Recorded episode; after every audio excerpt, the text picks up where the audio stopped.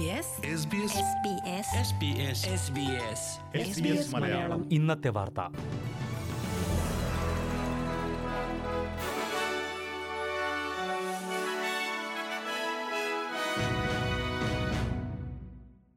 നമസ്കാരം. S B S Malayalam ഇന്നത്തെ വാർത്തയിലേക്ക് സ്വാഗതം.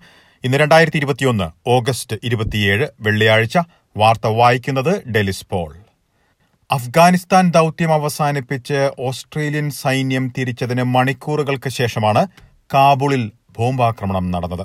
ഓസ്ട്രേലിയയുടെ ബാക്കിയുള്ള സൈനികർ കാബൂളിൽ നിന്ന് തിരിച്ചതിന് മണിക്കൂറുകൾക്ക് ശേഷമാണ് കാബൂളിൽ ആക്രമണം നടന്നതെന്ന് ഓസ്ട്രേലിയൻ വിദേശകാര്യ മന്ത്രാലയം അറിയിച്ചു.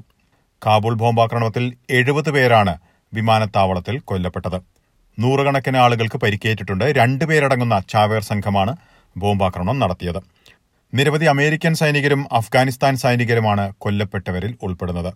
ഓസ്ട്രേലിയൻ സൈനികർ യു എ ഇയിലുള്ള സൈനിക താവളത്തിലാണ് എത്തിയിരിക്കുന്നത്. കുറഞ്ഞത് എഴുപത് പേരെങ്കിലും ബോംബാക്രമണത്തിൽ കൊല്ലപ്പെട്ടിട്ടുണ്ട്. ഇതിൽ ഓസ്ട്രേലിയക്കാർ ഉൾപ്പെട്ടിട്ടുണ്ടോ എന്നുള്ള കാര്യത്തിൽ വ്യക്തതയില്ലെന്ന് വിദേശകാര്യമന്ത്രി മാരിസ പെയിൻ പറഞ്ഞു.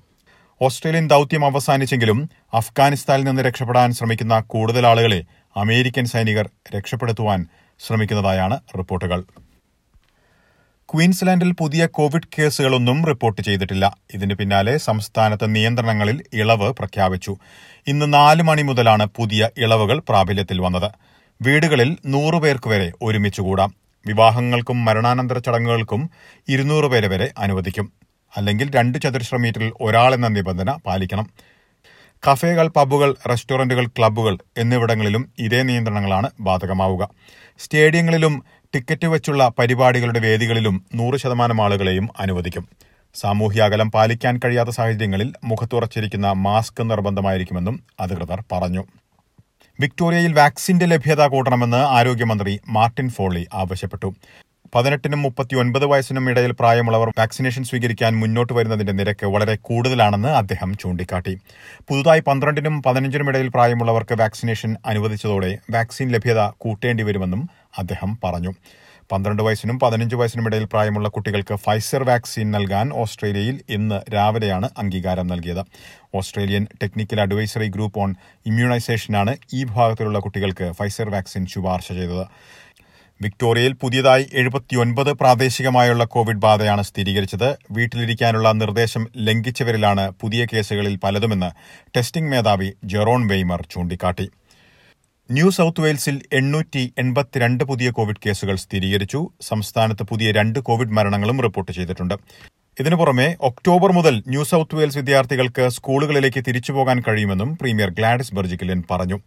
കോവിഡ് പ്രതിസന്ധിയെ തുടർന്ന് ഒട്ടേറെ വിദ്യാർത്ഥികൾ രണ്ടു മാസത്തോളമായി വീട്ടിൽ നിന്ന് ഓൺലൈൻ വഴിയാണ് പഠിക്കുന്നത്. ഒക്ടോബർ ഇരുപത്തിയഞ്ച് മുതൽ ഘട്ടം ഘട്ടമായായിരിക്കും സ്കൂളുകൾ പുനരാരംഭിക്കുക. കിൻഡർ ഗാർഡൻ ഒന്നാം ക്ലാസ് വിദ്യാർത്ഥികൾ കൂടാതെ പന്ത്രണ്ടാം ഗ്രേഡ് വിദ്യാർത്ഥികളും ഒക്ടോബർ ഇരുപത്തിയഞ്ചിന് സ്കൂളുകളിലേക്ക് തിരിച്ചുപോകാൻ കഴിയും. ചില പന്ത്രണ്ടാം ഗ്രേഡ് വിദ്യാർത്ഥികൾ ഇതിനകം സ്കൂളുകൾ ആരംഭിച്ചിട്ടുണ്ട്.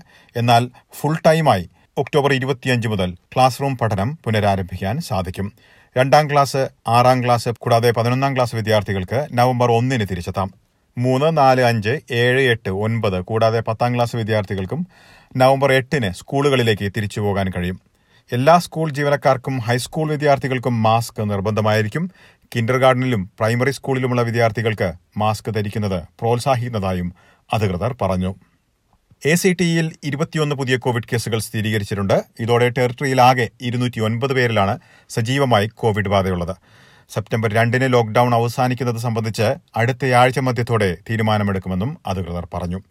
രോഗം സ്ഥിരീകരിച്ചവരിൽ പന്ത്രണ്ട് വയസ്സിന് താഴെ പ്രായമുള്ള ഒരു കുട്ടി ഉൾപ്പെടെ പതിനൊന്ന് പേർ ആശുപത്രിയിലാണ്.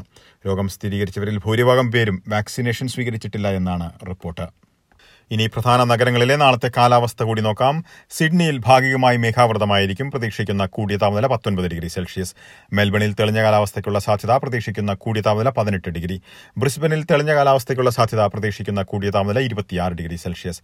പെർത്തിൽ ഭാഗികമായി മേഘാവൃതമായിരിക്കും. പ്രതീക്ഷിക്കുന്ന കൂടിയ താപനില പത്തൊൻപത് ഡിഗ്രി.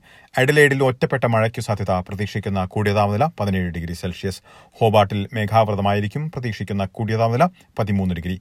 കാൻബറയിൽ മേഘാവൃതമായിരിക്കും. ആയിരിക്കും പ്രതീക്ഷിക്കുന്ന കൂടിയ താപനില പതിനഞ്ച് ഡിഗ്രി സെൽഷ്യസ്. ഡാർവിനിൽ തെളിഞ്ഞ കാലാവസ്ഥയ്ക്കുള്ള സാധ്യത പ്രതീക്ഷിക്കുന്ന കൂടിയ താപനില മുപ്പത്തിനാല് ഡിഗ്രി.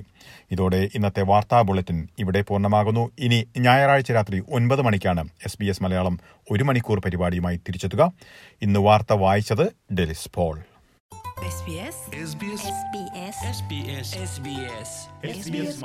ഇന്നത്തെ വാർത്ത.